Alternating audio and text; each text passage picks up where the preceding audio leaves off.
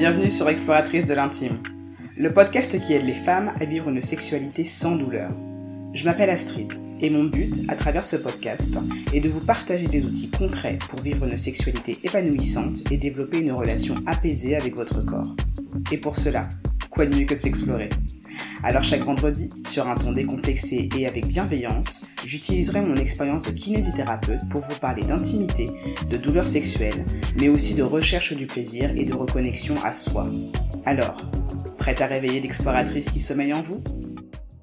Coucou les explos Bienvenue pour l'épisode numéro 43 du podcast Exploratrice de l'intime. Le sujet d'aujourd'hui, ce sera mes 7 conseils indispensables pour pouvoir pratiquer une pénétration sans douleur. Donc, pourquoi ce sujet?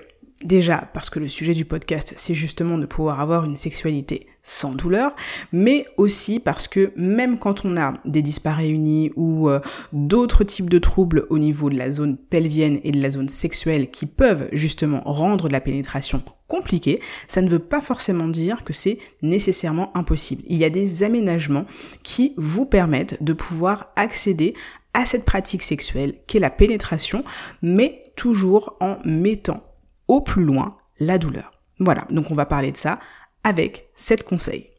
Le premier conseil que j'ai envie de vous donner, ça va être déjà de ne pas forcer. C'est simple, mais c'est essentiel. Parce que le fait de forcer la pénétration alors que votre corps n'est pas préparé ou que votre esprit, votre esprit n'est pas encore prêt ou bien que euh, vous n'avez pas encore suffisamment de lubrification ou tout autre facteur qui pourrait rendre la pénétration désagréable, le fait de forcer en disant que au bout d'un moment en fait le corps va finir par se détendre et que ça finira par devenir agréable après, c'est un mauvais départ. C'est un mauvais départ parce que ça vous entraîne en fait dans le cercle vicieux de la douleur. Ce cercle vicieux c'est quoi? C'est à la base, j'ai déjà eu une expérience désagréable. J'ai déjà eu une expérience où j'ai ressenti de la douleur lors d'une pratique pénétrative que ce soit seul d'ailleurs ou avec un ou une partenaire. Le fait d'avoir eu cette expérience désagréable fait que mon corps et mon esprit l'a mémorisé. Ce qui veut dire que quand je vais me retrouver dans une situation similaire, mon corps et mon esprit vont être en état d'alerte parce qu'ils se souviennent tous deux de cette expérience qui n'a pas été très concluante la fois précédente. Donc votre corps et votre esprit vont être en train justement de vous alerter pour vous mettre en état de vigilance pour éviter justement de reproduire cette expérience qui aurait été quelque peu malheureuse la dernière fois. Ce qui signifie qu'au niveau de votre corps, vous allez avoir des sensations de tension musculaire. Et ces tensions musculaires vont bien sûr se répercuter au niveau du périnée, ce qui va rendre la pénétration plus difficile. Plus de tension, plus de complications. Au niveau de votre esprit, ça va se traduire par des sentiments et des émotions de type anxiété, stress, ce qui est parfaitement normal. Si je vous mets face à un lion et que je vous dis euh, bah restez en face du lion, tout va bien se passer, vous savez pertinemment en fait qu'il y a quand même peu de chances que le lion commence à taper et à discuter avec vous, donc vous avez quand même plus de raisons d'être en état de stress et de vigilance parce que vous savez que vous êtes face à un potentiel danger. Donc l'expérience malheureuse qui fait partie de votre passé va générer ce type de réaction au niveau de votre esprit. Résultat des courses, vous êtes dans un état de stress et d'anxiété au niveau de votre esprit, vous êtes en état de tension au niveau de votre corps, et tout ça va justement rendre la pénétration encore plus compliquée. Le fait de forcer ne va faire que renforcer tout cela. C'est pour ça qu'il va être important d'apprendre à vous écouter et à prendre votre temps pour pouvoir justement vous laisser la possibilité de redescendre à un état de tension qui soit normal et être dans un état d'esprit qui vous invite justement à continuer cette partie de plaisir que doit être votre sexualité. Mais ça, ça vous demande justement de vous laisser l'espace nécessaire pour vous-même dans un premier temps, mais aussi avec votre partenaire pour vous aider justement à vous engager dans la pénétration de manière beaucoup plus détendue. Donc ça, ça va être le premier point. Ne surtout pas forcer. Le deuxième point, ça va être déjà de se poser la question, pénétration, oui, mais pas d'injonction.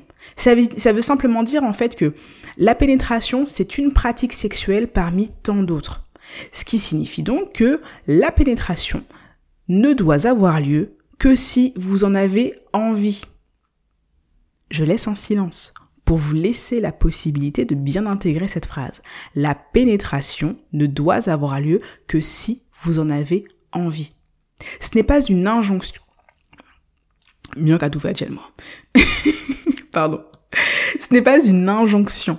C'est-à-dire que la pénétration ne valide pas un rapport sexuel. S'il n'y a pas de pénétration lors d'un rapport sexuel, ça ne veut pas dire que vous n'avez pas eu un rapport sexuel qui soit entre guillemets, et je mets de très grandes guillemets, un vrai rapport sexuel.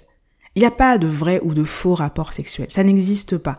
Le seul rapport sexuel qui existe, c'est le rapport sexuel que vous avez à l'instant T.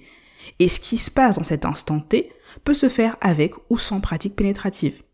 Donc, la pénétration ne doit avoir lieu que si vous en avez envie. Mon troisième conseil, ce sera le fait bien sûr d'être à l'écoute de vous-même. Ça peut vouloir dire beaucoup, beaucoup de choses. Mais pour vous simplifier un petit peu l'idée, le fait de vous écouter, ça revient à avoir une bonne conscience de ce qui se passe en vous.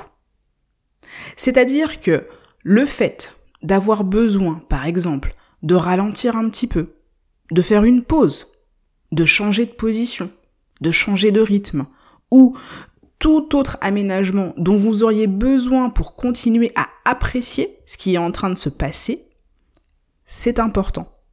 C'est pas parce que euh, vous êtes en train avec entrain et avec joie et avec gaieté justement, bah, vous avez envie de vous engager dans cette pratique pénétrative et que au début ça allait bien, mais que ah, ah, au bout d'un moment vous commencez à sentir peut-être qu'il y a un petit peu de tension, ou que ça tiraille un petit peu, ou que finalement bah, vous avez changé de position, mais que cette position elle vous va pas si bien que ça, bah en fait, écoutez-vous, parlez-en, verbalisez-le, de sorte à pouvoir justement remettre le train sur les rails pour vous permettre de pouvoir continuer à apprécier ce qui est en train de se dérouler. C'est ça que ça veut dire s'écouter. N'hésitez pas à faire des feedbacks en temps réel à votre partenaire. Il ou elle n'est pas dans votre tête. Il peut pas savoir à l'instant T si ce qui se passe maintenant ou ce qui se passe après devient inconfortable. Il peut pas le savoir. Ou elle ne peut pas le savoir. Donc, il y a que vous qui pouvez l'en informer. Et pour pouvoir l'en informer, il faut que vous-même, vous vous écoutiez, que vous-même, vous fassiez ce petit check-up de manière régulière, de manière régulière, pardon, pour être certaine, justement, que tout continue à bien se passer. Et vous avez une boussole magnifique pour ça. C'est pas compliqué. Tant que vous prenez du plaisir, c'est que ça va. Quatrième conseil. Discutez au préalable de ce que vous voulez ou non avec votre partenaire. Ça peut être intéressant d'avoir ce temps de discussion avant, ça va dépendre de comment vous relationnez avec votre partenaire et de comment vous vous sentez à l'aise justement sur le terrain de la communication, mais je pense que c'est quelque chose qui peut avoir euh, de l'intérêt. Parce que, encore une fois, si vous ne parlez pas de quelles sont vos craintes, vos peurs, vos limites, euh, comment votre partenaire peut le savoir? Alors oui, effectivement, le langage verbal euh, donne des informations.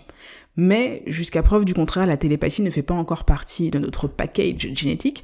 Donc, le fait de pouvoir le verbaliser reste encore le moyen le plus simple et le plus direct pour pouvoir transmettre une information à une personne avec laquelle vous relationnez.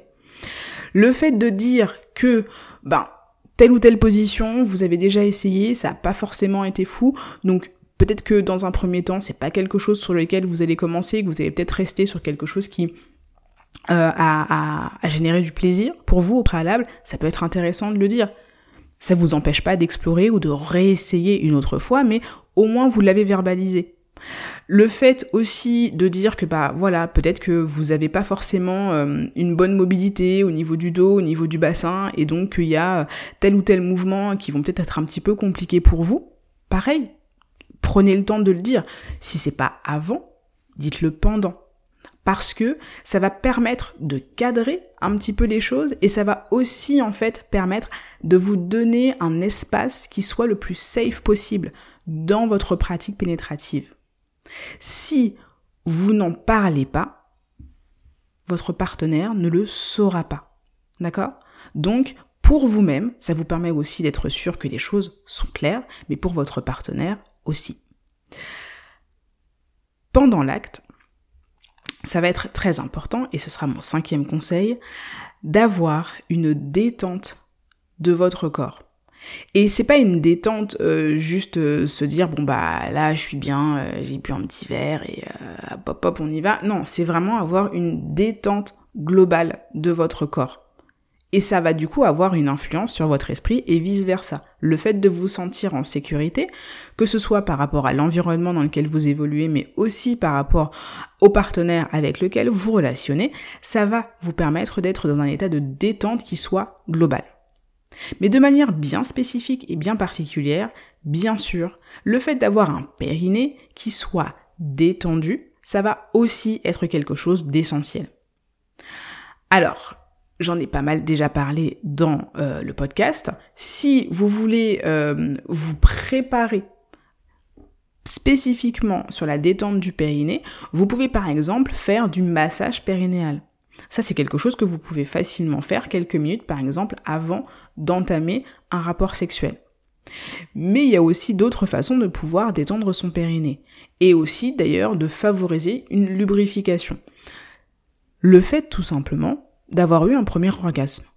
Si vous vous êtes masturbé au préalable ou vous avez eu euh, un, rapport juste avant qui n'a pas nécessité de pénétration, donc, euh, donc euh, avec des, un cunilingus ou, autre, en tout cas quelque chose qui vous aura amené à ressentir du plaisir, ça va préparer votre corps à pouvoir avoir plus de facilité à recevoir une éventuelle pénétration dans un deuxième temps. Donc, l'orgasme peut vous aider à détendre le périnée. Le massage périnéal peut vous aider à détendre le périnée. Et dernier point, la respiration. Alors, pourquoi j'insiste sur la respiration? Vous allez me dire, oui, bon bah d'accord, j'inspire, j'expire, très bien, euh, jusqu'à preuve du contraire, euh, c'est normal. Oui, c'est vrai. Mais, vous ne vous en rendez peut-être pas forcément compte, mais dans un état de stress ou un état d'anxiété ou un état de vigilance, on se retrouve très aisément à bloquer sa respiration. Or, le fait de bloquer sa respiration, ça va générer beaucoup de pression et par conséquent beaucoup de tension au niveau de votre périnée. Le fait de respirer, ça va aussi vous permettre d'avoir plus de mobilité et plus de fluidité au niveau de la zone abdominale et donc de la zone pelvienne par extension. Donc, ça peut sembler anodin, mais c'est extrêmement important. Observez-vous. Observez-vous quand justement vous relationnez ou observez-vous quand vous êtes face à une situation du quotidien qui est stressante? Comment respirez-vous?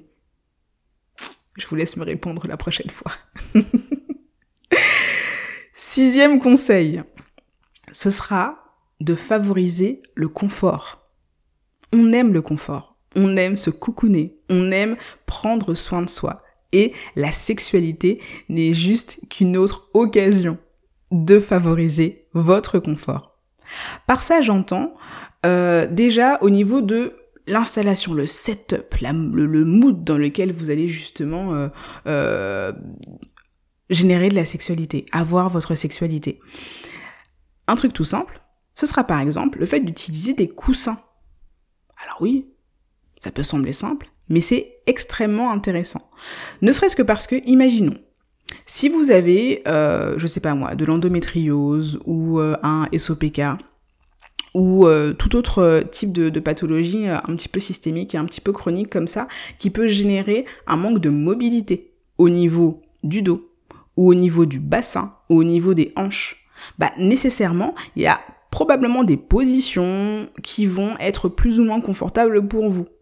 Le fait d'utiliser des coussins, ça va vous permettre de pouvoir calez vos hanches, calez vos cuisses, calez votre bassin dans une position qui sera du coup bien plus facile pour pouvoir accueillir une pénétration et qui vous demandera zéro effort dans la mesure où de toutes les façons, vous êtes déjà bien calé passivement par les coussins. Ça peut être le cas si vous avez une couverture supplémentaire à disposition, une tête d'oreiller, enfin bref. À vous de voir qu'est-ce qui vous correspond et qu'est-ce que vous avez sous la main à l'instant T.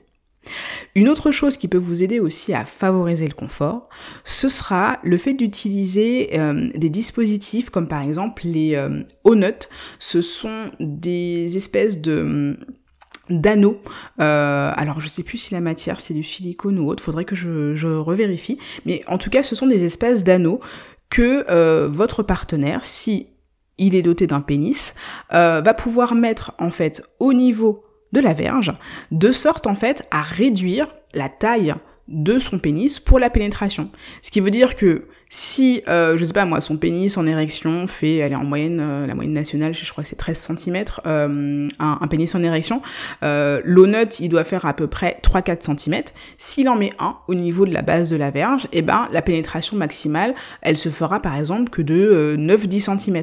Et on peut en mettre peut-être deux ou peut-être même trois pour pouvoir justement avoir une pénétration qui soit d'emblée limitée dans la profondeur. Ça, c'est si vous avez par exemple des disparéunies profondes. C'est-à-dire que quand vous avez une pénétration profonde qui vient euh, euh, à proximité du col de l'utérus ou vraiment des ligaments profonds euh, qui sont à proximité du col de l'utérus, ça, ça peut vous permettre de pouvoir enjoy la pénétration sans forcément avoir la crainte que bah, votre partenaire, sous le coup de l'excitation ou, ou, parce qu'il n'a pas fait exprès, aille trop loin. Ça, ça vous permet d'avoir la sécurité qu'il ne pourra jamais aller plus loin que la taille de la verge qui reste accessible après le haut nut. Donc ça, ça peut être une autre façon de favoriser le confort. Le septième conseil, qui est tout aussi important et dont je vous ai déjà parlé, mais encore une fois, je me permets de le répéter parce que on ne le dira jamais assez. N'hésitez pas à utiliser des lubrifiants ou des gels hydratants à base d'œstrogène si jamais vous faites face à des problématiques de sécheresse vaginale ou d'atrophie au niveau des tissus vulvaires. Le fait d'utiliser ce type d'adjuvant, ça peut aider. Quand bien même, imaginons que vous avez une excellente lubrification. Le fait de rajouter un petit peu de lubrifiant va permettre de réduire au maximum tout ce qui sera friction au niveau de vos tissus et de vos muqueuses vaginales. La lubrification naturelle, elle est présente, et c'est bien heureux, mais avec le temps, elle a tendance à s'émousser. Ce qui signifie qu'utiliser un lubrifiant pendant ou après, ça va vous aider justement à pouvoir maintenir un état de lubrification qui sera de bonne qualité et plus longtemps. Euh, donc voilà, c'était les 7 conseils que je voulais vous partager pour pouvoir vous permettre de pratiquer une pénétration sans douleur.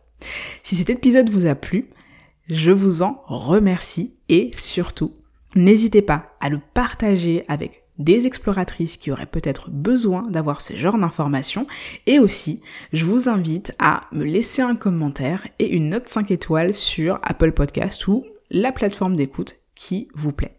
Ça m'aide vraiment à pouvoir partager ces informations à un plus grand nombre d'exploratrices et ça me fait toujours plaisir. Voilà, Prenez bien soin de vous et à très bientôt les explos.